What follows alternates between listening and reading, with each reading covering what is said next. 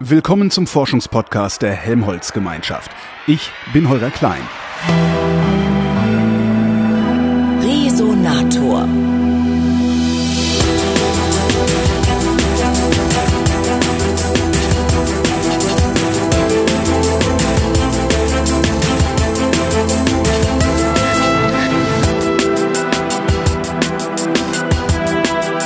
Am Helmholtz-Zentrum Gestacht für Material- und Küstenforschung treffe ich den Institutsleiter und Abteilungsleiter für Biogeochemie im Küstenmeer am Institut für Küstenforschung. Das ist Kai Emeis. Hallo, Herr Emeis. Guten Tag. Was ist Biogeochemie? Ja, Biogeochemie ist ein Kunstwort, zusammengesetzt aus natürlich Biologie, Geologie und Chemie. Das entstand so in den 80er Jahren des letzten Jahrhunderts in der Erkenntnis, dass Natursysteme wie zum Beispiel der Ozean oder der Küstenraum oder auch Environments an Land sich zusammensetzen aus unterschiedlichen Teilen, die zwar alle disziplinär sind, aber zusammenarbeiten. Ja. Biogeochemie bedeutet das Zusammenwirken von Biologie, von geologischen oder geophysikalischen Prozessen und chemischen Prozessen. Aber sind das am Ende nicht alles chemische Prozesse? Nee, es sind ganz wesentlich auch physikalische Prozesse zum Ja. Beispiel, aber beispielsweise meine Spezialität, ich bin von Ausbildung her Geologe. In unserem Forschungsgebiet, nämlich dem Küstenraum oder der Schelfmeer- und Küstenforschung, spielen die Meeresböden eine ganz entscheidende Rolle. Und es spielt eine wichtige Rolle der Austausch von chemischen Prozessen in diesem System zwischen zum Beispiel dem Meeresboden und der Wassersäule, aber genauso die Interaktion zwischen den lebenden Organismen, die auf dem Meeresboden liegen, Geologie und Biologie, sodass dieses Biogeochemie etwa widerspiegelt ja, die Zusammenhänge zwischen diesen unterschiedlichen Disziplinen. Früher war man entweder Biologe, Geologe oder war, man war Chemiker. Inzwischen sind viele Menschen an den Rändern dieser Disziplinen Ja, tätig und das heißt- versuchen, die Dinge zusammenzubringen. Das heißt, es gibt auch Biogeochemiker? Es gibt Biogeochemiker, ja. Müssen die alles drei gelernt haben oder ist das ein, ein, eine komprimierte Ausbildung äh, auf bestimmte ja, Phänomene hin? Ja, es ist eher eine Sache, die man lernt mit der Zeit. Mhm. Also traditionell wird an den Universitäten immer noch die disziplinäre Ausbildung hochgehalten. Meines Erachtens auch zu Recht, weil man muss irgendwo tiefe Wurzeln haben. Auf der anderen Seite stellt man natürlich fest, dass sobald man beginnt, Naturphänomene oder Naturräume, Prozesse in der natürlichen Umwelt zu studieren, dass sehr viele Dinge miteinander zusammenhängen. Deswegen wird man sich wahrscheinlich, wenn man Biologe ist, auch mit Physik beschäftigen müssen und mit Chemie beschäftigen müssen. Einer der Gründe für meinen Besuch hier ist die Coastmap App. Ja. Ähm, habe ich versucht runterzuladen, habe ich gemerkt, ist ja gar keine App, sondern ist eine im Grunde eine eine ja eine Webseite, die äh, ja sehr interaktiv ist. Äh, was genau ist das? Die CoastMap App ist der Versuch unserer Arbeit im Helmholtz-Zentrum Geestacht und speziell in meinem Teil des Instituts darzustellen, weil natürlich fragt jeder, wie Sie, Biogeochemie im Küstenmeer, was soll das denn sein? Ja. Und wir versuchen in dieser, in dieser Plattform, sagen wir mal, oder in dieser CoastMap App, versuchen wir aufbereitet darzustellen, worum es bei unserer Arbeit überhaupt geht. Was sehe ich denn da? Ja, das ist ganz interessant. Wir sehen drei Stränge, drei Erzählungsstränge. Der eine Erzählungsstrang reicht von der Atmosphäre bis zum Meeresboden und stellt die unterschiedlichen Etagen unserer Arbeit dar. Beispielsweise ist im Helmholtz-Zentrum Geestacht in unserem Institut für Küstenforschung ein Schwerpunkt die Klimamodellierung auf regionalen und auch auf globalen Skalen.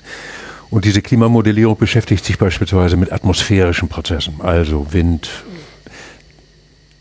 Dieser Windantrieb wird aber natürlich wichtig, wenn man sich zum Beispiel Strömungen in, äh, im Küstenraum anguckt, weil Wind ist der Motor für etliche Strömungen, neben der Tide, die durch den Mond bewirkt wird und so weiter. Und der Wind ist auch das Transportmedium für Stoffe, die in der Atmosphäre sind. Wenn jetzt zum Beispiel eine eine Hafenstadt wie Hamburg annehmen, hier schön vor unserem Fenster zu sehen, dann haben Sie vielleicht schon gehört, dass es einen Regelungsbedarf gibt für das, was diese Schiffe ausstoßen. Feinstaub. Feinstaub oder Stickoxide mhm. oder Schwefelverbindungen, weil Schiffe notorisch schmutziges Öl verbrennen. Und wenn Sie jetzt sich anschauen, was hier manchmal im Hafen dann aus diesen Schloten der Kreuzfahrtschiffe herauskommt, dann fragt man sich schon, muss es dann sein? Muss es denn sein? Muss es sein. Es ist jetzt deutlich, hat sich deutlich verbessert. Mhm. Es ist so, dass die Regelungen, die die Emissionen von Schiffen angehen, auf europäischer und auf nationaler Ebene deutlich angezogen wurden. Und ähm, diese Schiffe, die jetzt in die inneren Küstengebiete und in die Häfen und Estuare im Land führen, sind deutlich sauberer, als sie vor ein paar Jahren gewesen sind. Sobald die auf die hohe See kommen, diese Schiffe, sind sie daran nicht mehr gebunden, aber auch da gibt es nationale, internationale Regelwerke und Regelungen und Organisationen, die sich dieses Problems annehmen. Wer ist denn die Zielgruppe für die CoastMap App? Ja, das ist immer eine Frage. Die CoastMap App war in erster Linie für meine und für unsere Familien gedacht. Wir haben Aha. gedacht, wenn wir es erreichen können, dass meine Kinder oder unsere Kinder und Ehefrauen davor sitzen und sagen, ach, jetzt verstehe ich, was ihr macht, dann haben wir unsere Zielgruppe erreicht und gefunden. Ähm, die Daten, die da aufbereitet werden, sind die aktuell? Also ist das was, wo ich so ein kontinuierliches Monitoring erwarten kann? Nein, das ist nicht der Fall. Es ist so, dass das eher die Verbindung zwischen unseren Sphären, also der Geosphäre am Meeresboden, der Atmosphäre und der Hydrosphäre darstellen soll und die Bereiche, in denen wir selbst tätig sind. Es ist also quasi ein Überbau über die Forschung, die wir in unserem Institutsteil betreiben wir glauben aber, dass, diese, dass dieses Format geeignet ist, um die Themen, die in der Küstenforschung relevant sind, auch in einer breiteren Ausführung darzustellen. Also es wird zum Beispiel bei uns jetzt diskutiert, ob dieser Fahrstuhl, den wir darstellen, nicht gespickt werden kann mit wechselnden Themen. Und mhm. zwar nicht nur aus unserem Institutsteil Biogeochemie, sondern aus der Physik oder aus der Modellierung. Wir hatten diesen Fahrstuhl gewählt, weil es nicht ganz einfach ist. und es gibt, wie gesagt, bei uns modellierende Gruppen, die mit Atmosphäre arbeiten. Dann gibt es Gruppen, die machen atmosphärische Transporte von Quecksilber. Oder es gibt Gruppen, die sich mit Prozessen im Wasser beschäftigen, Interaktionen zwischen Strömungen und ähm, Biologie mhm. beispielsweise. Und dann gibt es Gruppen, die sich mit dem Meeresboden beschäftigen und der Fahrstuhl schien uns, schien uns eine eingängige Art zu sein, diese verschiedenen Kompartimente darzustellen in einer kontinuierlichen Art und Weise. Erinnern Sie sich daran, wo Ihre Kinder gesagt haben, jetzt habe ich es kapiert? Gab es so einen Schlüsselmoment? Äh, so meine Kinder, die drehen immer mit den Augen, wenn ich ihnen von meiner Arbeit erzähle. Aber sie waren mäßig, sagen wir mal, sie waren mäßig interessiert. Ist, ist Ihre Arbeit so langweilig, dass Kinder mit den Augen drehen müssen? Nee, das ist es nicht. Und das finde ich eben so spannend. Wir haben als Küstenforscher haben wir also ein ganz tolles Thema zu bearbeiten, weil Küste ist für jeden Menschen, ob er nun aus Schleswig-Holstein oder Hamburg oder Niedersachsen stammt oder aus dem Innenland als Tourist an die Küste kommt, emotional sehr wichtig. Küste ist also nicht abstrakt. Es ist Wasser und es ist Land und es ist Wetter, Atmosphäre, es sind Tiere und es sind Aquarien und so weiter. Und es ist eigentlich ein tolles Thema, um die Öffentlichkeit dafür zu interessieren. Trotzdem wissen Sie und wissen vielleicht die Hörer auch, dass es nicht leicht ist, als Wissenschaftler zurückzutreten von den sehr, häufig sehr spezifischen Arbeiten, die man macht, um als Wissenschaftler seine Arbeit zu machen und dem, was dann die Öffentlichkeit tatsächlich davon mitnehmen kann. Man muss also sehr breite Bürsten nehmen und sehr breite Pinselstriche machen, um dem Hörer und dem Publikum zu erläutern, in welchem Zusammenhang steht denn diese Arbeit. Und das, glaube ich, könnte diese ableisten oder diese, dieser Fahrstuhl leisten. Denn wenn man sich den zweiten Teil mal anguckt, dann ist es die Darstellung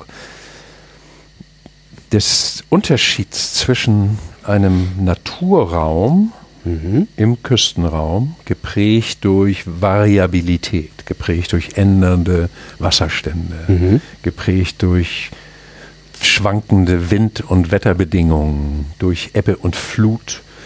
Und wenn man sich dieses Satellitenbild, das dem Ganzen zugrunde liegt, anschaut, dann sieht man, dass eben gerade der Küstenraum in der Nordsee ein sehr amphibisches Gebiet ist. Also da kann man gar nicht so genau sehen, wo Wasser und wo Land ist, weil die Wattgebiete beispielsweise, ja. die sind mal mit Wasser bedeckt und mal nicht.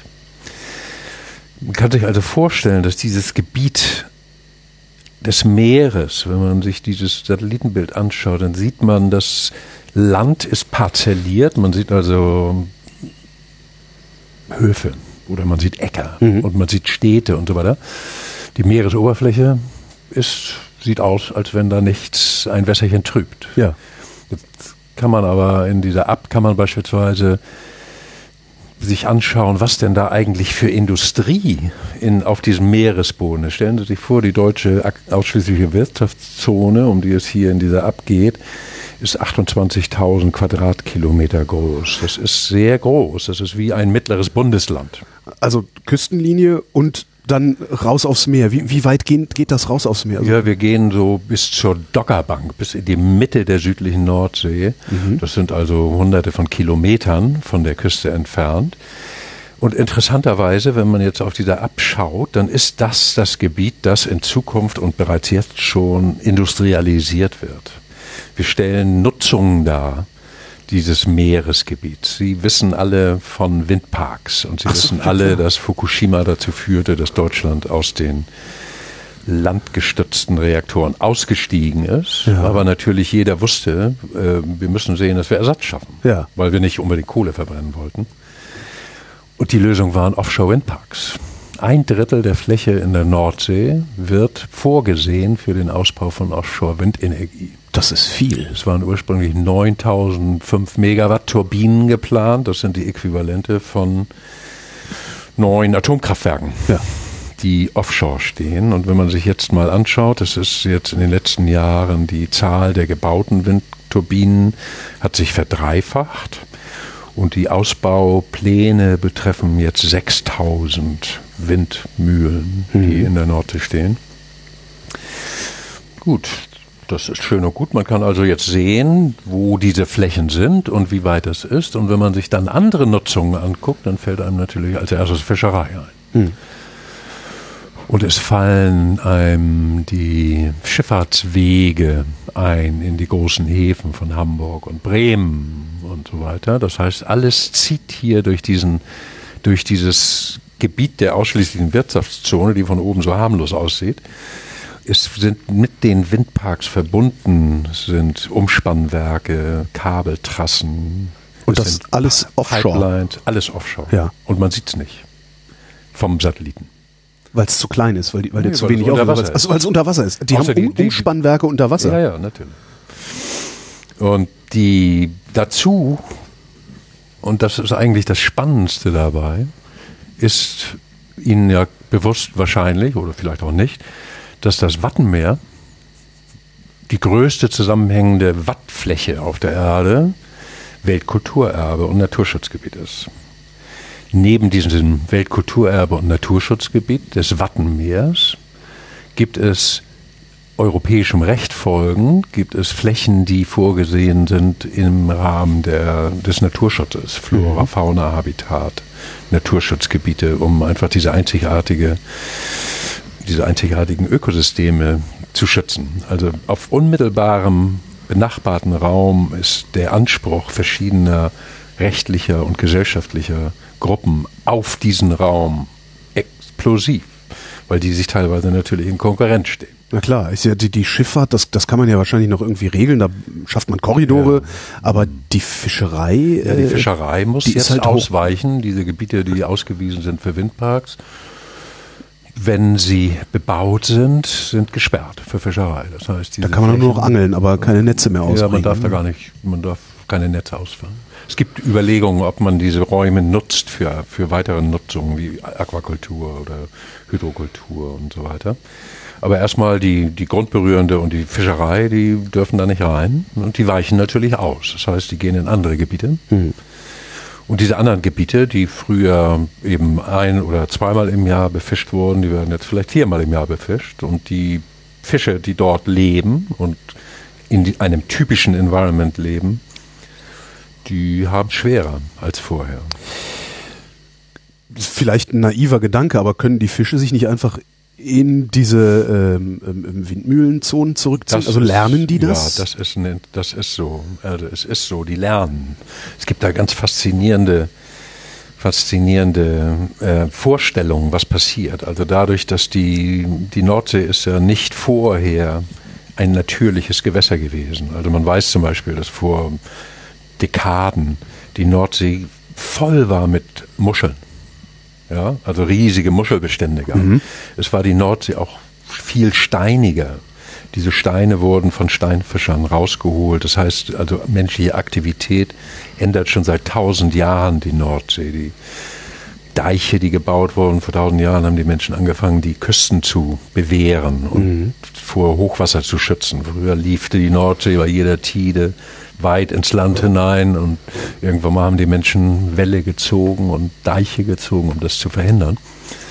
Es ist also kein natürliches Meer mehr, sondern es ist schon seit langer Zeit durch Menschen ähm, aktiv geprägt.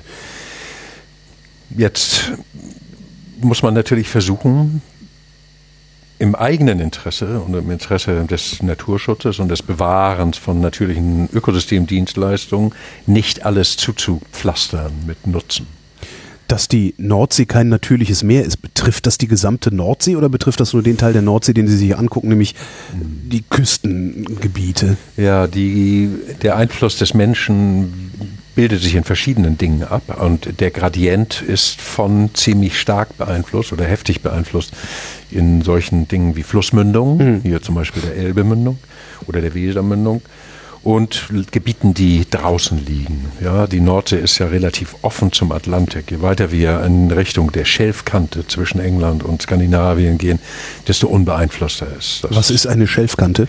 Der Schelf ist der Teil der kontinentalen Platten, der geologischen kontinentalen Platten, an dem die Wassertiefe schlagartig zunimmt und dann in einen Ozean übergeht. Schelf ist ein, ein Teil des Kontinentrandes, der ja. flach ist und der ungefähr bei 200 Meter endet und dann geht steil in die Tiefsee runter. Und dann erst spricht man vom Ozean, wenn man ja. den Schelf oder das Schelf, den Schelf. Wenn man den Schelf hinter sich gelassen hat, ist genau. man auf dem Ozean. Wo ist man denn dann vorher? Vorher ist man in Schelfmeeren oder ah. in Intrakontinentalmeeren oder in epiräischen Meeren. Also gibt es verschiedene Namen für. Ja. Das sind immer so geologisch, aus geologisch begründete Änderungen in der Morphologie. Sie sagten eben beim Watt, da weiß man ja nicht so genau, ist das Land oder ist das Wasser? Was ist es denn? Jetzt sagen Sie Watt. Fach, ne? Im Fachterminus ein Intertidal. Ja. Ein Intertidal. Tidal bedeutet von Gezeiten beeinflusst und es ist im Bereich zwischen Hochwasser und Tiefwasser. Ist ein faszinierendes Gebiet. Ich nehme mal an, viele Leute werden schon Bilder gesehen haben oder selbst mal da gewesen sind. Es ist tatsächlich amphibisch. Ne? Es fällt trocken und es ist nass und ist ein unglaubliches Juwel in Bezug auf gesunde Ökosysteme und Natur. Gibt es das denn irgendwo anders eigentlich noch? Ja, es gibt viele Wattgebiete. Ich habe noch nie von einem also anderen Watt gehört. Ja, Korea hat große Wattgebiete mhm. und es gibt Wattgebiete überall da, wo Tiden sind und keine felsigen Küsten mhm. auf der Erde. Gibt es mal, industrielle Ansprüche? Also oder, oder beansprucht die Industrie auch das Watt? Also würde ja, das gerne ausgebeutet werden? Energie ist ja durchaus eine Industrie. Ja. Nicht? Also es sind die Spieler, die jetzt inzwischen diesen Markt unter sich aufteilen, sind große Firmen, Großfirmen. Es gibt aber natürlich auch noch andere Industrien, also beispielsweise Sandgewinnung ist ein Thema. Es gibt einige Gebiete, in denen Sand gefördert wird, im Wesentlichen zum Aufspülen von Stränden auf Sylt oder so oder Küstenschutzmaßnahmen. Fischerei ist eine Industrie. Das sind alles Industrien. Aber äh, im Watt fischen dürfte ein bisschen kompliziert sein, oder? Nee, Weil das, das immer wieder trocken. Das geht. Also so. die Krabbenfischerei ist, ähm, ist im Watt oder an der Kante des Watts unterwegs. Das heißt, wir verteidigen das Watt gegen die Industrie? Nee, das Watt ist verteidigt. Das Watt ist ein Weltkulturerbe und, ähm, und ja, das hat die Dresdner mit ihrer Brücke auch nicht interessiert. ne? Naturschutzgebiet, aber das ist hier anders, weil eben jeder, jeder sieht, dass der Sinn dieses Watts eben auch in Bezug auf Ökonomie da ist. Denn ich meine, das zieht Touristen an, nicht? Und Tourismus ist ein, ein ganz, ganz, eine ganz, ganz wesentliche Industrie, die mehr Wert schöpft als viele andere, die offensichtlich mit dem Meer verbunden sind.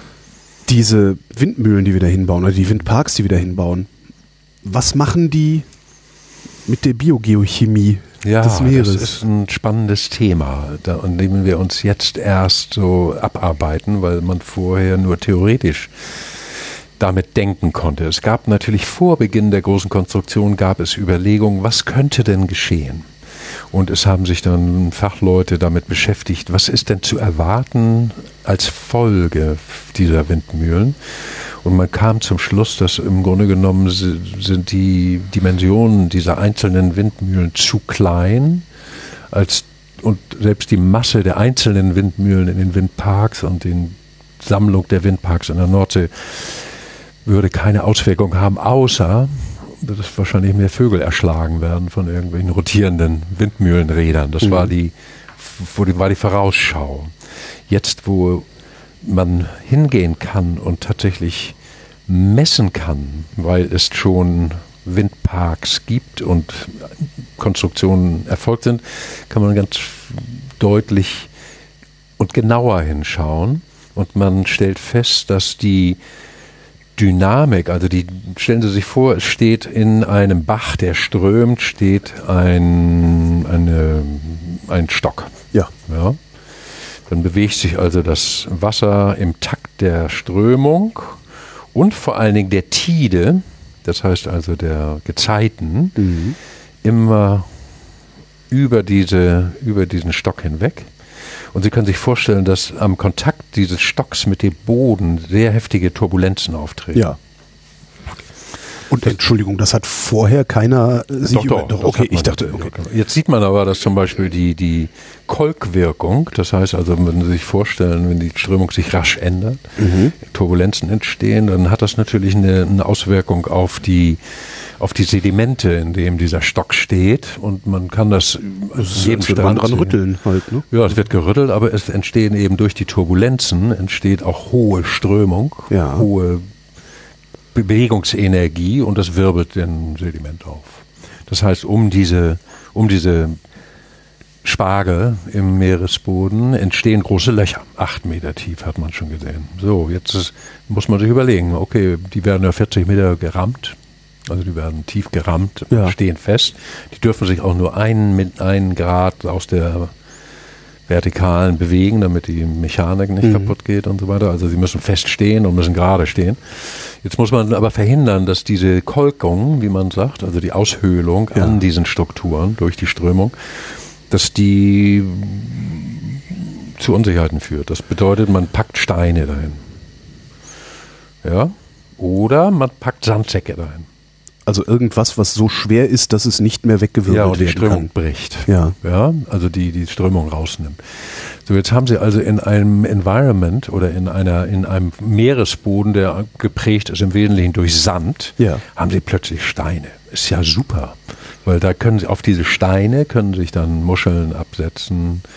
Es können Hummer in den Löchern der Steine wohnen, so dass man erwartet, dass diese vielen neuen Riffe, ja. könnte man, man könnte sie fast als Riffe bezeichnen, dazu führen, dass sich die äh, dass sich die Organismen sehr spezifisch darauf freuen.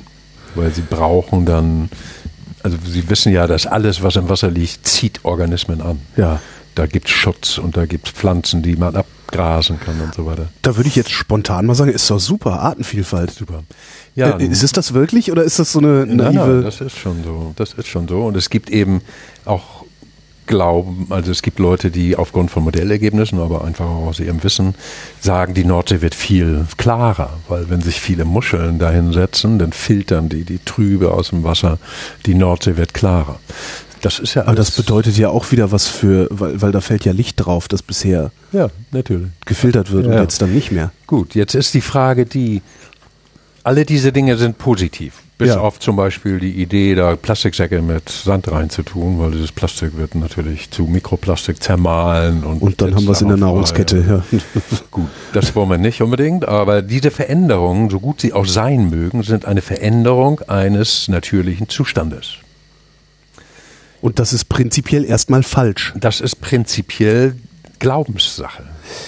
Verstehe. Ja, es Ja, ist sti- ja, das ist, ja, stimmt. Ja, also es ist eine ganz grundlegende Frage. Also in der, es ist ja auch eingebettet in, in nationale und internationale Gesetzgebung, in der Wasserrahmenrichtlinie und Meeresstrategierahmenrichtlinie der EU wird festgestellt, ein guter Umweltzustand muss wiederhergestellt werden und es ist verboten, den Umweltzustand zu verschlechtern. Die sagen spezifisch nicht, was ist der Umwelt, was ist der natürliche Umweltzustand. Also ich hatte vorhin schon gesagt, seit 100 Jahren haben die Leute Steine rausgeholt, Ja. also schon mal zur Wüste geworden und wird jetzt wieder aufgeforstet mit Steinen. Ist das erlaubt? Ist das gewünscht?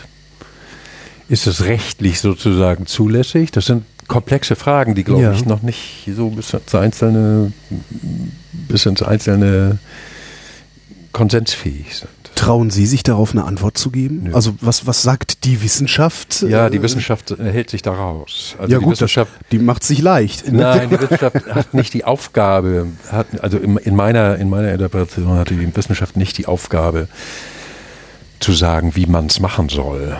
Die Wissenschaft kann sagen, wenn ihr dies tut, dann passiert das.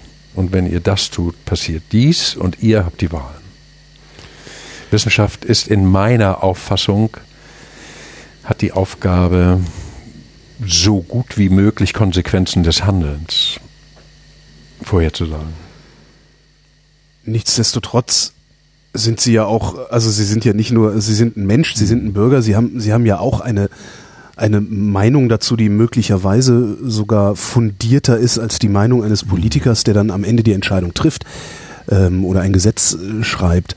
Ähm, gibt es so Momente oder gibt es Vorkommnisse in Ihrem Forschungsbereich, wo Sie sagen, so Kinders, seid ihr denn von allen guten Geistern verlassen? Ja, die gibt Oder es. schaffen Sie es wirklich, sich zurückzuziehen und zu sagen, ich muss damit leben, ich darf es Also Sie wissen natürlich, dass die, die öffentliche Rolle und die persönliche Rolle in dieser Beziehung, dass es manchmal nicht ganz leicht ist. Ja. Nicht? Also ich wohne in einem kleinen Ort hier vor den Türen von Hamburg, an der Elbe und beispielsweise habe ich natürlich meine eigenen Gedanken zur Elbvertiefung. Da gibt es wissenschaftliche Meinungen, die ich auch habe dazu. Und es gibt aber eben dann auch persönliche Meinungen. Ich versuche das so gut wie möglich zu trennen. Ich gehe also, fühle mich dann nicht als, als messianischer Prediger für oder gegen Dinge. Also ich glaube, da muss man irgendwie so ein bisschen vorsichtig sein als Wissenschaftler. Was passiert, wenn, wenn die Ostsee, äh, die Nordsee klarer wird? Ja, das ist eine gute Frage. Also Mehr es ist ja Licht in nicht nur, also ich meine, es ist ja nicht nur das Licht. Also wenn die Nordsee klarer wird, dann dringt das Licht tiefer ein in das Wasser. Wenn das Licht tiefer eindringt, haben Algen im Oberflächenwasser bessere Bedingungen zum Leben. Es könnte also dazu führen, dass wir einfach eine, dass wir einfach ein Algenwachstum beschleunigen, und zwar Algen, die im Wasser leben, aber auch am Meeresboden oder auf diesen Hartstrukturen. Wenn das Wasser nämlich klarer wird, dann schiebt sich die Schicht, in der Licht genügend da ist, nach unten. Ne? Ist ja klar. Und dann gibt es mehr Bereiche, in denen zum Beispiel Großalgen leben können. Im Prinzip ist es der Traum. Ja? Also der Traum eines jeden, eines jeden äh, Küstenforschers oder auch Managers, Küstenmanagers, weil die Bedingungen sich verbessern müssten. Auf der anderen Seite ist es aber so, dass durch, durch gesetzgeberische Maßnahmen ein ganz wichtiges anderes Ingredienz für Algenwachstum weniger geworden ist, und zwar Nährstoffe. Man braucht als Pflanze ja nicht nur Licht, sondern man braucht auch Düngestäbchen oder man braucht Phosphat und Nitrat und Silikat, die im Wesentlichen durch Flüsse eingetragen werden. So, diese Flussfrachten hatten in den 80er Jahren des letzten Jahrhunderts dazu geführt, und andere Gründe haben dazu geführt, dass in der Nordsee sehr große Umweltschäden auftraten unter dem Begriff Eutrophierung, also Überdüngung. Mhm. Überdüngung der Meere, ja, das, das Überdüngung der Meere und besonders der Küstenmeere. Was, was hatte das für Folgen? Das hatte die Folgen, dass eben die, das Meer trüber wurde, dass ja. eben plötzlich Algen auftraten, die man nicht haben wollte, Schaumalgen und so weiter. Es gab Zeiten, in denen eben der Meeresboden anoxisch wurde und das ist aus anderen Gegenden bekannt. Das war in der Nordsee ein bisschen An, komplizierter. Anoxisch? Hm? Anoxisch? Anoxisch bedeutet sauerstofffrei. Ah. Sauerstofffrei. Und diese Nährstoffe aus den Flüssen, die es war also im Wesentlichen nicht auszuhalten. Damals konnte man auch in der Elbe nicht baden. Und es war also die Hochzeit der Versauung der Flüsse. So, das hat aber nach der, nachdem die Wiedervereinigung, äh, die hat da und die Gesetzgebung hat dazu geführt, dass seit den späten 80er Jahren des letzten Jahrhunderts die Nährstofffrachten der Flüsse immer weiter runtergegangen sind und jetzt eben auch eine Situation erreicht ist, in der zwar noch Nährstoffe in die Küstengebiete kommen, aber eben nicht mehr im Übermaß. Mhm. Und die Eutrophierung relativ unter Kontrolle ist. Was wir jetzt sehen, ist, dass eben Seegraswiesen wieder zurückkommen und so weiter. Also eine Erfolgsgeschichte für das Management von Küstenökosystemen, die nicht nur die Küste betreffen, sondern auch die Flüsse. Und das ist das Charakteristikum von Küstenräumen, das ist nicht nur die nasse und die trockene Kante des Wassers, mhm. sondern es geht eben über die Flüsse bis weit ins Land hinein. Und über die Atmosphäre geht es weit aufs Meer und ins Land hinein. Gibt es äh, eine Wirkung des Meeres in die Flüsse hinein? Auch, also, weil es fließt ja eigentlich raus. Äh, ja. Da würde ich jetzt wieder denken, nö, hey, der Fluss, der wirkt aufs Meer, aber ja. mit Sicherheit nicht zurück. Gibt es ja, diese Rückwirkung? Also gerade gerade hier in Hamburg, ich weiß nicht, ob Sie mal, kennen Sie den Fischmarkt? St. Pauli Fischmarkt? Äh, alle Naslang ja, wird durchs Radio gesehen, Vorsicht, alle Autos in höher gelegene Gebiete bringen, es kommt wieder ein Hochwasser. Das ist so, dass natürlich die, die Ebbe- und Fluttätigkeit und die atmosphärischen Situationen über der südlichen Nordsee oder der Nordsee dazu führen, dass Hamburg hochwassergefährdet ist. Mhm. Und nicht umsonst sind die ganzen Ufer der Elbe und des angrenzenden Gebiets in Schleswig-Holstein und Niedersachsen mit Deichen versehen. Ja, das Meer drückt also in die Flussmündungen hinein, bis zum Wehr in Geesthacht.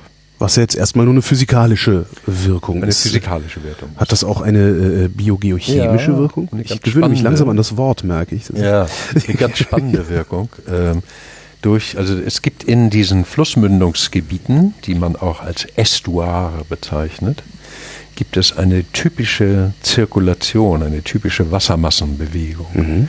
Dadurch, dass wir auf den, aus den, hier nehmen wir mal unser Elbe-Estuar, dadurch, dass aus dem Inland Frischwasser kommt und Frischwasser, Süßwasser, Flusswasser leichter ist als Meerwasser. Meerwasser hat ja so im Schnitt 25 Gramm pro Liter Salz gelöst. Also ein Liter ist 25 Gramm schwerer als ein, Liter Süßwasser. Mhm.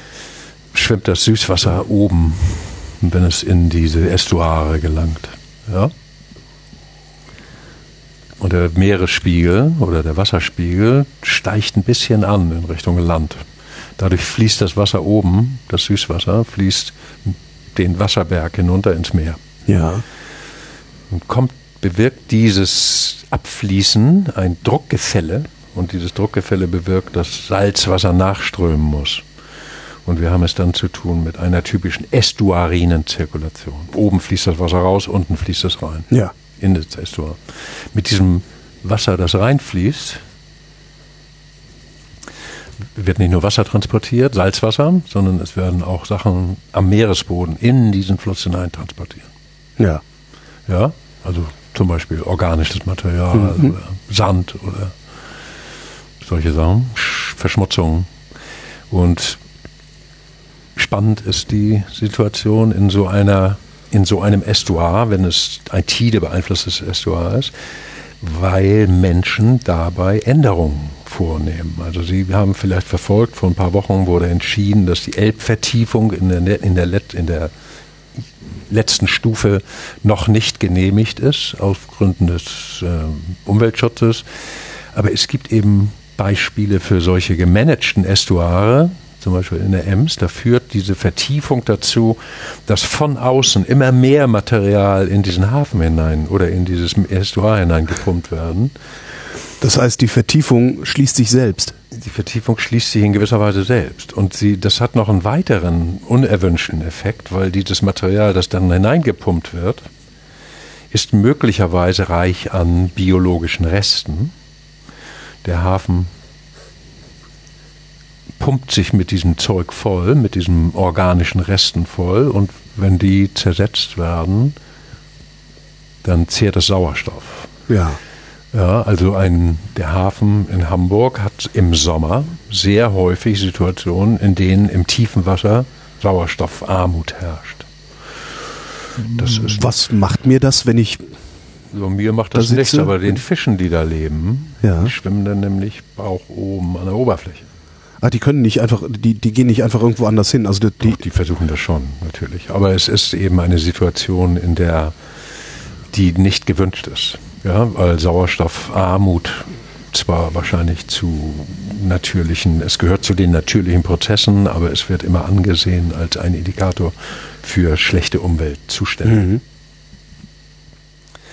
Ja, also diese, gerade diese, diese Dynamik zwischen Materialherkunft von außerhalb, es muss nicht unbedingt nur von See sein, sondern es kann auch aus dem Fluss sein, Prozessen in diesem Übergang zwischen Land und Meer im Estuar sind wirklich spannend. Und durch Deichbau oder durch, den, durch die Verringerung von Flächen an Sedimenten greift der Mensch ein, ohne ganz genau zu wissen, was denn dann passiert. Und das finden wir natürlich sehr interessant, weil wir versuchen wollen, das besser darzustellen. Wenn ich dies tue, dann passiert das. Wie messen Sie das eigentlich? Schmeißen Sie da so kleine Bojen rein und gucken, wo die langfließen? Ja, also eine, eine, eine typische Arbeitsweise ist mit unserem Forschungsschiff Ludwig Prantl.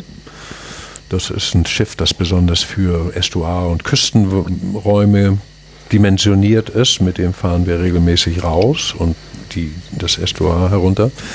Aber es ist eben zunehmend so, dass man erkannt hat, dass nicht diese sporadischen Beobachtungen wichtig sind, sondern dass man kontinuierliche Beobachtungsreihen hat. Und das ist eine Spezialität bei uns am Institut. Das sind also In-situ-Observatorien. Das hört sich großartig an. Das sind also automatische Messstationen. Die Sie dann einfach in der vertieften Elbe versenken vertieften und gucken. Elbe auf Pfählen oder in Containern am Ufer ähm, oder als Bojen, die messen kontinuierlich, auch unter schlechten Wetterbedingungen, wenn das Schiff nicht rausfahren kann, und senden dann die Daten hm. an, an, unsere, an, unsere, an unser Institut und dort werden die qualitätskontrolliert, verarbeitet, anderen Leuten bereitgestellt, aber auch in Modelle assimiliert, wie man sagt. Also die Daten kontrollieren oder ziehen die Modelle wieder zurück auf den Ist-Zustand. Kommt mir ein bisschen so vor, als hätten sie alle paar Wochen ähm, so einen Aha-Effekt, beziehungsweise so diesen Moment, wo sie sich eingestehen müssen, damit habe ich schon wieder nicht gerechnet. Ist das so, dass ständig was passiert, wo sie denken, oh, das haben wir zu modellieren vergessen? Ja, so wie die Löcher bin, an den Türen. Ich bin selber nicht, äh, nicht in der Modellierung tätig. Für mich mhm. ist es immer auch so ein bisschen, ähm, ein bisschen geheimnisvoll. Aber all, jeder Modellierer wird Ihnen sagen, dass die Modelle natürlich nicht ein 1 zu 1 Abbild der Natur sind. Dazu sind die Rechner noch nicht fähig. Mhm. Und auch unser Verständnis der Prozesse ist, ist noch nicht so weit. Es ist ja der Versuch des, der Synthese des verfügbaren Wissens umzusetzen in eine künstliche Natur. Mhm. Ne? Die sind sehr hilfreich, die Modelle, aber ich bin eher einer, der lieber nochmal selbst hinschaut und guckt. Man kann nicht alles von den Modellen erwarten, glaube ich. Aber dieses Aha-Erlebnis, das ist schon häufig da.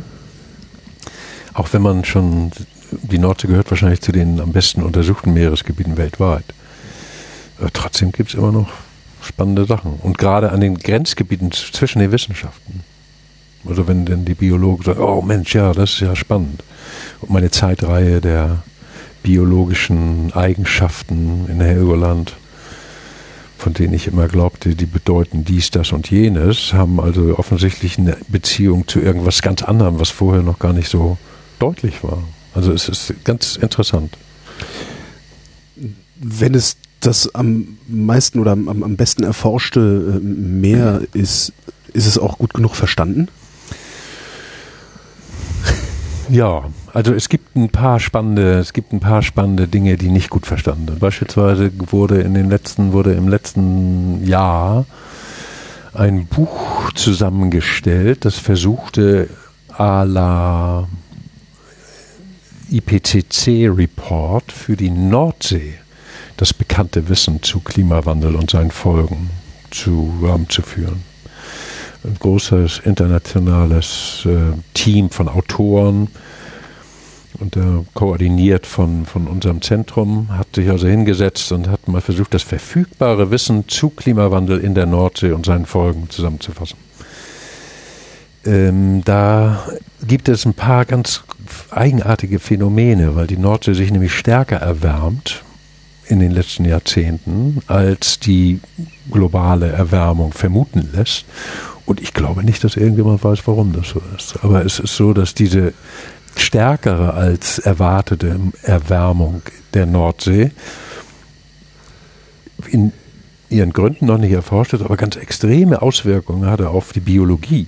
Also man spricht davon sogenannten Regime Shifts, also Sprung, sprunghaften Veränderungen von Ökosystemen. Und zwar alle möglichen Sachen, Fischerei oder Pflanzen oder oder Klar, wenn es wärmer wird, wandert die eine Spezies ab die andere ein. Ja, oder die Bedingungen ändern sich eben so, dass plötzlich ein anderes System da ist, ohne dass man so ganz genau sagen kann, Wie, wo sind da die System? kausalen Wirkungsketten. Nicht? Was meinen Sie mit System an der Stelle? Ja, das System eben von der Physik, Oberflächentemperatur des Wassers, getrieben von Wind, zu Nährstoffen, zu Sauerstoff, zu CO2, zu Algen im Wasser, zu Algen am Boden, zu Fischen. Also dieses ganze, dieses ganze also dass, dass das Zusammenspiel auf ja. einmal nicht mehr so ist, wie sie es gewohnt sind eigentlich. Ja. Mhm. Und das Interessante ist, dass diese Veränderungen wahrscheinlich darauf zurückzuführen sind, dass sich irgendetwas im Klimageschehen der Nordhemisphäre verändert hat. Das erkennt man aber nicht gleich, sondern erst in der Rückschau. Ja, wenn man lange Beobachtungsreihen hat, dann kann man erkennen, oh, da ändert sich gleichzeitig mit diesem was oder mhm. folgt einer Veränderung ganz woanders. Und das können Modelle noch nicht wissen, weil das neue Erkenntnisse sind. Wenn die Nordsee sich jetzt so stark erwärmt und klarer wird, was hat das dann wieder für Folgen? Also das, das, ist ja, das ist ja es ist eigentlich ein entsetzliches Fach, was sie da, was sie da haben. Also sie kommen ja nie an ein Ende. Also es ist ja nee, äh, tatsächlich nee. immer ein Stellschräubchen, das alle anderen Stellschrauben ja. irgendwie mitnehmen. Also ich bin der Meinung, dass sich die Nordsee, also die Nordsee wird sich erwärmen. Man hat ja beispielsweise auch wandern neue Spezies ein. Hm? Das ist ja wie das Leben. Irgendwie, das kommen Tiere und Pflanzen, die deren Bedingungen jetzt in der Nordsee besser werden. Nicht? Also mehr Licht zum Beispiel oder mhm. wärmeres Wasser, weniger kalte Winter und so weiter. Also es ist nie stationär. Also ein, so ein Schelfmeer ist nie immer gleich. Ist der Ozean denn immer gleich? Der Ozean ist, ja, kommt darauf an, in welcher, auf welcher, auf, der Ozean reagiert langsamer auf Veränderungen, mhm. weil er einfach größer ist und weil er isolierter ist in tiefem Wasser. Nicht? Aber Küstengebiete, die sind also sowas von zappelig in ihren Reaktionen auf externe Antriebe wie Menschen oder wie Wetter und Wind und so weiter. Das ist ein ähm, sehr dynamisches System. Interessant ist jetzt die Frage, ist es gut, was sich dort verändert? Das hätte ich jetzt als nächstes gefragt, ja. ja. Und das ist natürlich. Aber Sie haben ja eben schon gesagt, es gibt ja kein gut oder schlecht. Es ist ja im Grunde nur immer eine, eine Abweichung zum gestrigen Zustand und mhm. das müsste dann ja immer wieder neu bewertet werden. Ja, also es sind, uns muss klar sein, dass diese Bewertungskriterien sind anthropozentrisch. Ja. ja also der, eine, Schlüssel, eine Schlüsselbemerkung ist, dass dem Seehund die Veränderung seiner Umwelt völlig egal ist, weil er merkt es nicht. Ja, ich hingegen freue mich über mehr Königskrabben. Ja, ja oder ich freue mich über einen Haufen Seehundbabys oder mhm. Robben mhm. oder so. Ne? Also es ist eine gesellschaftliche, es ist eine, eine, eine gesellschaftliche Konsensbildung. Was ist uns wichtiger? Ist es uns wichtiger, viel Gewinn zu ziehen aus den Ressourcen, aus den Offshore-Ressourcen, oder ist es uns wichtiger, emotionalen Gewinn zu ziehen durch eine gesunde Umwelt oder zu sichern, dass diese, dass diese Ressourcen auch in Zukunft noch da sind. Hm. Jetzt bin ich ja eigentlich hergekommen, um über Stoffkreisläufe zu reden. Haben wir auch noch nicht gemacht. Jedenfalls nicht, nicht äh, so, dass wir Stoffe benannt hätten. Ähm, was für Stoffe bilden da einen Kreislauf in diesen Küstengebieten? Ja, wir hatten ja schon drauf, also wir waren schon darauf zu sprechen gekommen, dass Nährstoffe ein ganz ja. wichtiger Punkt sind. Und diese Nährstoffe, das sind also so Pflanzen, Nährstoffe. Nicht? Also wenn Sie Ihre Düngemittelstäbchen in Ihre Blumentöpfe stecken, dann setzen die Nährstoffe wie Nitrat und Phosphat frei. Kalium ist in jedem Rasendünger mit drin. Nährstoffe werden von, von Organismen, die Photosynthese betreiben, also die Algen, die kleinen mikroskopischen oder größeren Algen, werden aufgenommen mhm. mit CO2. Licht wird dafür gebraucht und dann wird Biomasse gebildet das ist alles schön und gut. Und wenn diese Biomasse gebildet ist, dann stirbt sie ab. Und wenn die Algen, wenn die Algen dann absinken in tieferes Wasser oder ins Sediment, dann setzen sich Bakterien oder Mikroorganismen drauf und ist verrottet. Mhm. Pilze und alles Mögliche setzen sich drauf und bauen diese Biomasse wieder ab. Dabei werden Nährstoffe wieder freigesetzt. Nun hat, hat man ja seit 1989 etwa stellt man fest, dass die Nährstoffeinträge durch Flüsse und durch die Atmosphäre in die südliche Nordsee deutlich runtergehen. Durch regulatorische Maßnahmen, Umweltschutzmaßnahmen in den Einzugsgebieten und so weiter. Aber interessant ist, dass die, dass die Konzentration der Nährstoffe im Winter, man misst die im Winter, weil dann keine Algen da sind, die die Konzentration schon weil die, weil die, gesenkt die Sachen knabbern. Ja. ja. Man misst die also im Winter, dass diese die Werte, die Konzentration, die gehen also deutlich langsamer zurück, als man eigentlich erwartet hätte. Und das beweist oder das zeigt eigentlich, dass es interne Prozesse gibt, die wieder diese Nährstoffe speisen, den Nährstoffpool speisen. Und wir glauben, dass es Sedimente sind. Ja, also aus den Sedimenten vor der Küste, in den Ablagerungen am Meeresboden, liegt natürlich organisches Material, die abgestorbenen Algen. Das ist wie ein Boden hier im Wald oder so. Da mhm. rieselt also das organische Material runter und wird im Sediment eingebettet. Ja. In diesem Sediment leben aber natürlich auch Mikroorganismen, die dieses Material abbauen die zehren Sauerstoff, die nehmen Sauerstoff und oxidieren dieses organische Material. Und dabei werden wieder Nährstoffe freigesetzt.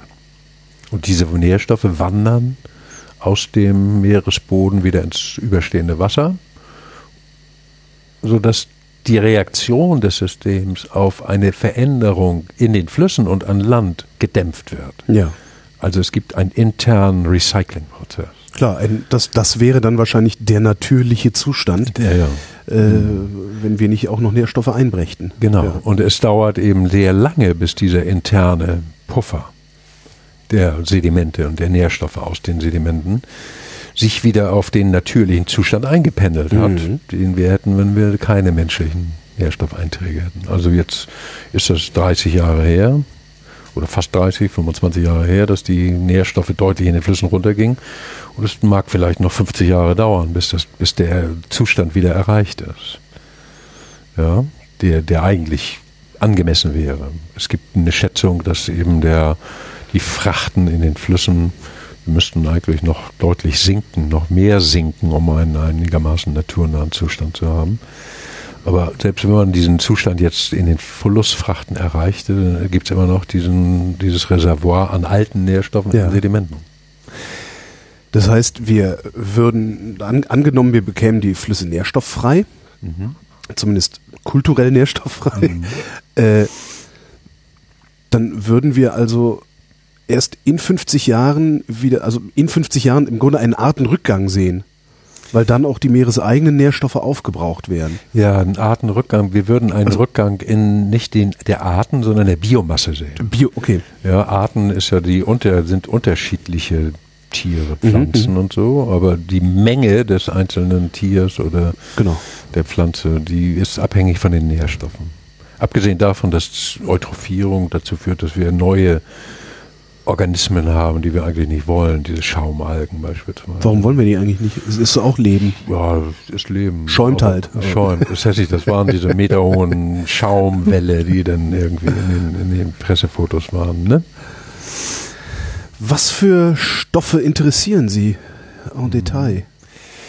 Beziehungsweise welche sind unwichtig? Oder ja. welche würden Sie, äh, von welchen nehmen Sie heute an, dass sie unwichtig sind? Ja, so wir haben uns, wir haben uns natürlich aus dieser Vielzahl von möglichen Stoffen haben wir uns ein paar rausgesucht. Wir gehen davon aus, dass die, dass die Nährstoffe wichtig sind. Aber wir untersuchen nicht Nitrat oder Phosphat, sondern wir untersuchen die Kreisläufe, die zum Beispiel Stickstoff ist einer dieser wichtigen Nährstoffe nimmt im Küstengebiet. Das ist ein sehr, sehr komplexes Thema, in der die Mikrobiologie eine große Rolle spielt. Das ist verbunden mit dem Sauerstoffthema und so weiter. Also wir untersuchen die stabilen Isotope von Stickstoff und wir untersuchen Prozesse, die dazu führen, dass Stickstoff wieder rauskommt aus dem Sediment oder wie das zusammenhängt mit dem Sauerstoffloch in der Elbe.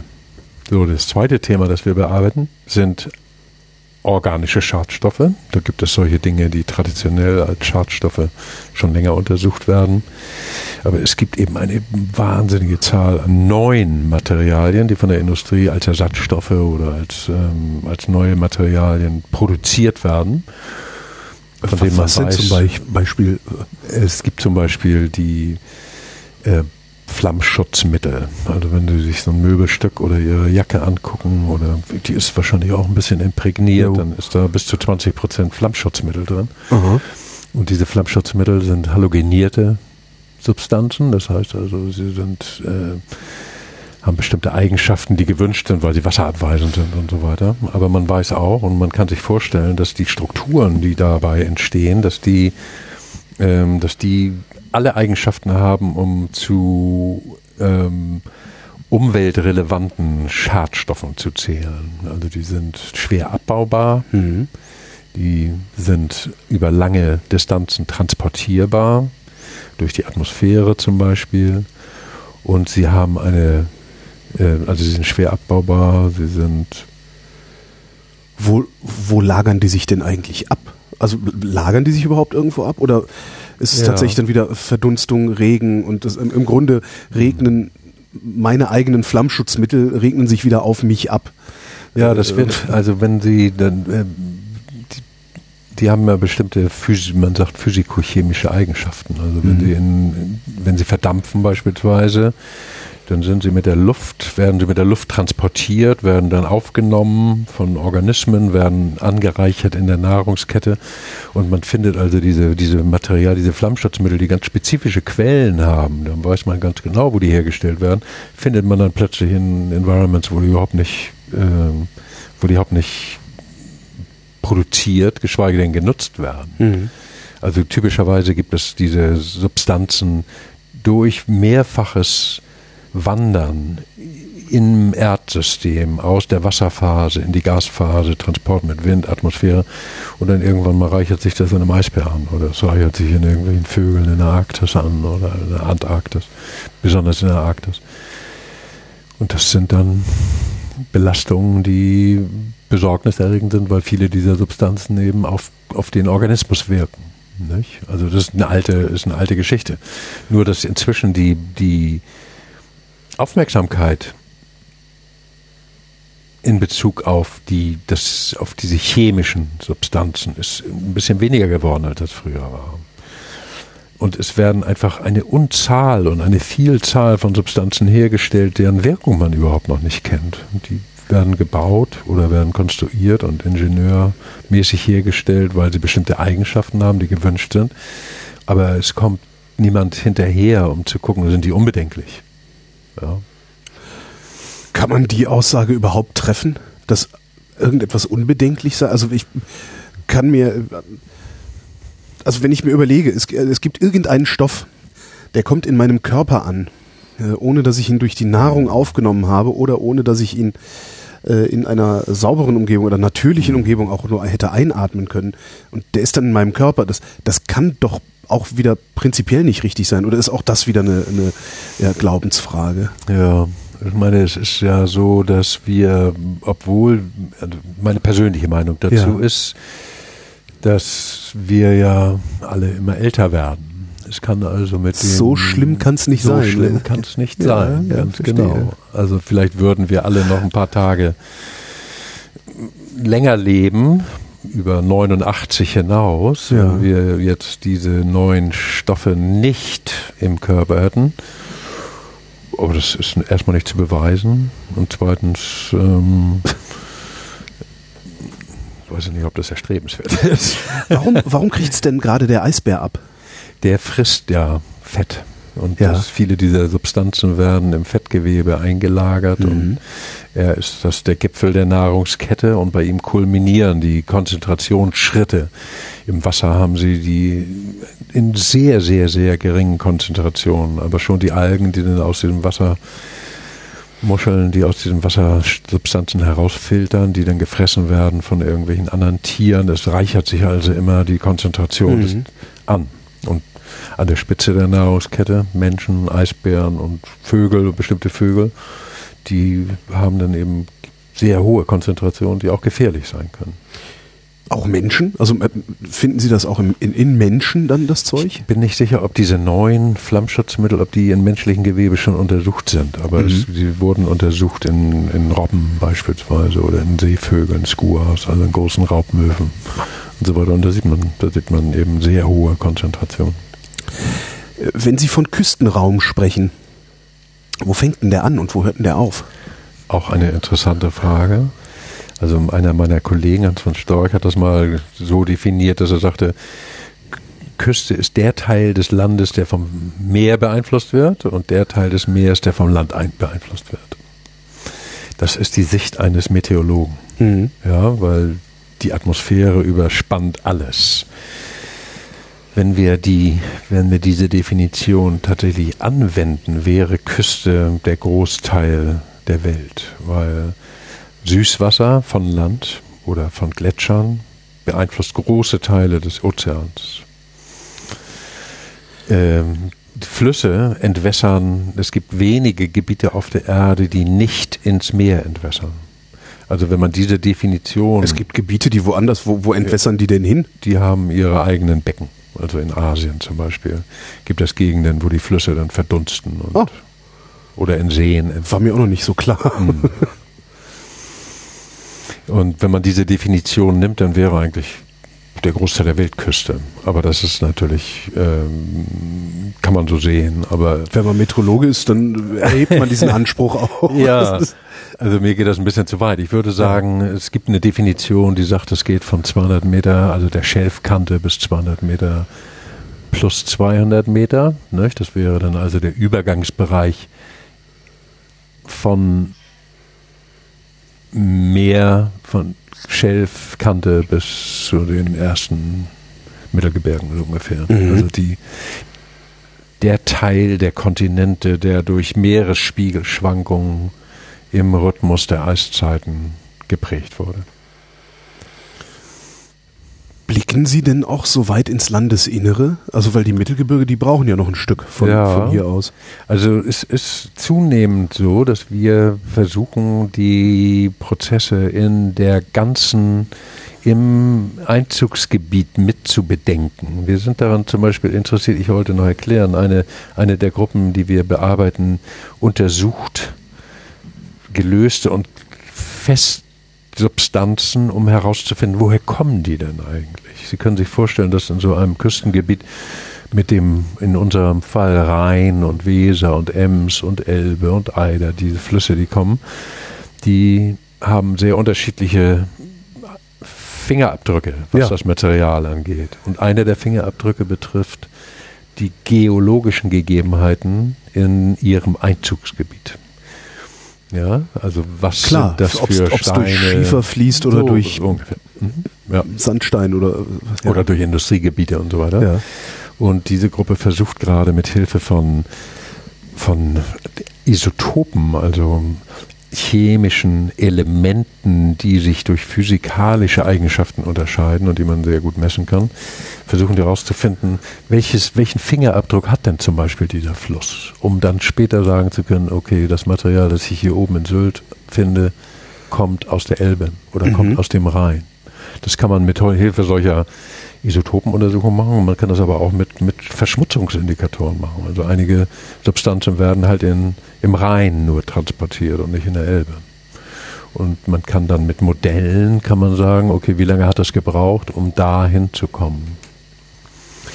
Haben wir eigentlich noch äh, wirklich schmutzige Flüsse in Deutschland oder haben wir das Problem in Also unser Problem ist ja ein Luxusproblem. Ja, unsere Flüsse sind alle sauberer geworden. Ja. Wir können jetzt also bedenkenlos wieder Fisch essen, der hier aus der Elbe stammt, oder wir können auch baden gehen. Im so. Rhein baden. Ich, ich stamme aus Köln. Also ja. Das äh, war in meiner Jugend äh, war das nicht möglich. Also undenkbar nee. da. Äh, ja.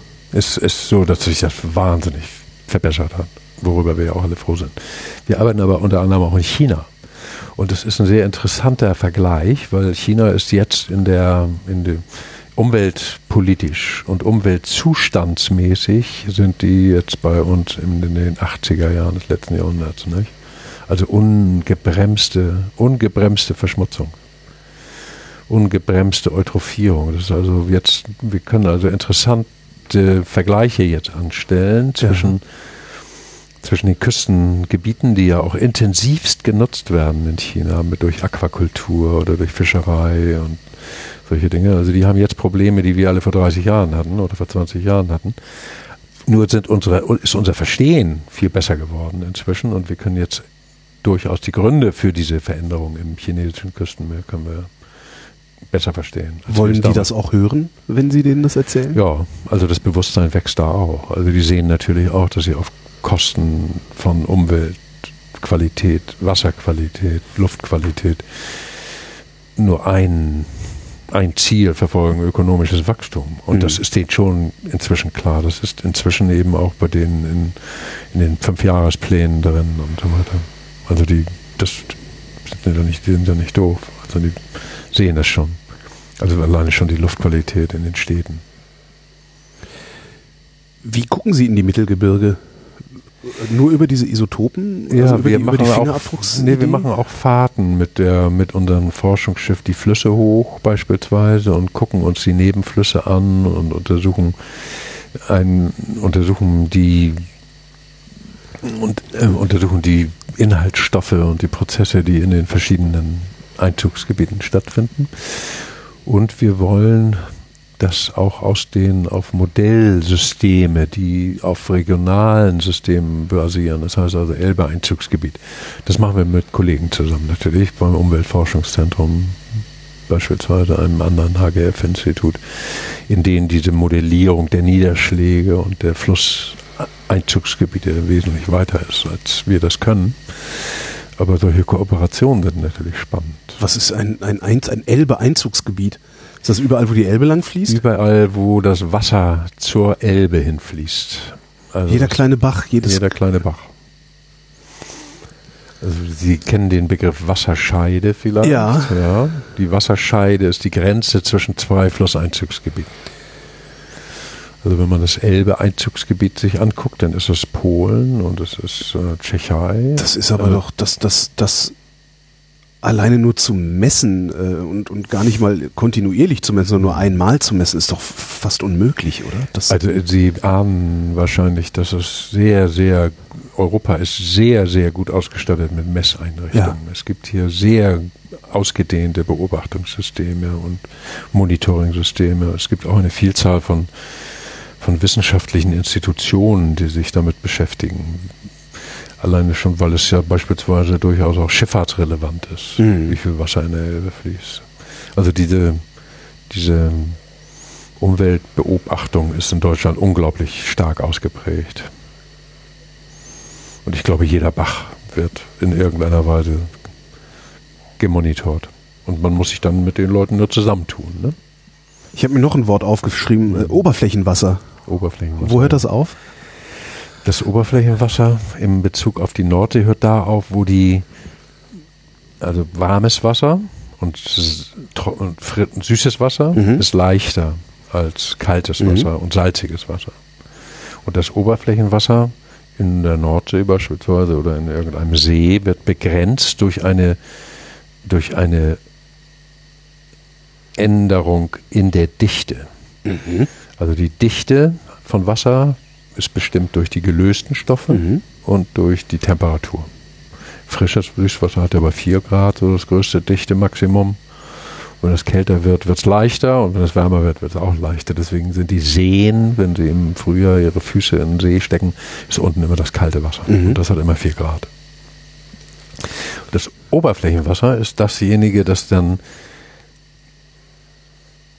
von Biologie besiedelt werden kann. Hier unten ist die Sprungschicht, wie man sagt. Da ändert sich die Temperatur oder die Dichte sehr rasch. Und es ist tatsächlich wie eine physikalische Grenze. Sehr rasch. Ähm, also über Zentimeter, Zentimeter oder okay. Dezimeter oder Meter. Im Ozean über Meter dann. Mhm. Ne? Mhm. Und das ist eine Grenze, die verhindert, dass, das Pflanzen, dass die Pflanzen da durchsacken. Und die verhindern aber auch, dass Nährstoffe von unten nach oben kommen. Und das ist also, das Oberflächenwasser ist quasi die belebte, durchmischte Schicht an der Oberfläche der Ozeane und der Seen. Jetzt beforschen Sie ja das, das gesamte System. Da würde man jetzt annehmen, dass nichts unbeforscht bleibt, aber ich glaube da nicht ganz dran. Was, was fehlt Ihnen noch? Welcher Blick fehlt Ihnen noch? Oder ja. welche Blicke wahrscheinlich? Mhm. Also es ist einmal so, dass unser Institut sich irgendwann mal entschlossen hat, nicht biologisch zu arbeiten. Mhm. Das heißt, wir wissen, wir arbeiten zusammen mit biologisch arbeitenden Instituten. In diesem Fall sind wir in einem gemeinsamen Programm mit dem AVI, mhm. mit dem Alfred Wegener Institut und deren Stationen auf Helgoland und auf Sylt. Die machen also Biologie und wir machen eben keine Biologie. Also Sie sehen nur, dass eine Muschel auf dem Stein sitzt, aber äh, Sowas. Wel welche können Muschel das, das modellieren. äh, aber ja, wie die heißt, wissen Sie nicht. Nur wie sie schmecken. das Zweite ist, dass ich glaube, also ich bin der Meinung, dass wir und dass wir wissen, dass die Menschen eine Riesenrolle spielen. Aber traditionell diesen menschlichen Aspekt, den nennen wir immer ein bisschen falsch, sozioökonomischen Effekt oder die Effekte, die die menschlichen Handel, das menschliche Handeln hat auf die Küstenumwelt. Da sind wir nicht, da sind wir nicht gut aufgestellt, weil es eine traditionelle Grenze gibt zwischen Naturwissenschaften und Sozialwissenschaften. Mhm. Das ändert sich jetzt etwas. Aber es dauert sehr lange, bis man Umweltwissenschaftler ausgebildet hat, die sowohl die naturwissenschaftlichen als auch die sozialwissenschaftlichen Aspekte beurteilen können. Sie können sich vorstellen, also die größten Veränderungen im Küstenmeer sind immer gekoppelt an politische oder gesellschaftliche Entscheidungen. Irgendwann mal wurden, wurde Phosphat aus Waschmitteln verbannt. Jo und es wurden andere Stoffe eingesetzt. Seitdem sind die Phosphatfrachten und die Eutrophierung aufgrund von erhöhten Phosphorfrachten deutlich runtergegangen. Mhm. Als die Mauer fiel, 89, sieht man das sofort in den Flussfrachten von Schadstoffen und von Nährstoffen, die die Elbe runtergebracht haben. Es sind also nicht unbedingt langwierige, klimatisch getriebene Sachen. Es sind auch teilweise von heute auf morgen entscheidet sich die deutsche Gesellschaft, 9000 Windmühlen in die Nordsee zu stellen. Das ist das größte Experiment, das die Nordsee da jemals mitgemacht hat. Ja. Also das sind viel radikalere und viel möglicherweise weitreichende Entscheidungen, die einfach aufgrund sozialer Dynamiken oder aufgrund sozialer Prozesse, politischer Prozesse ähm, stattfinden. Das überhaupt erstmal zu, zu, zu, zu qualifizieren, also zu sagen, ja. welche, welche sozialen Prozesse nehmen wir denn jetzt in unsere Modellierung mal mit rein oder nicht, stelle ja. ich mir ja schon fast, fast unmöglich mhm. vor.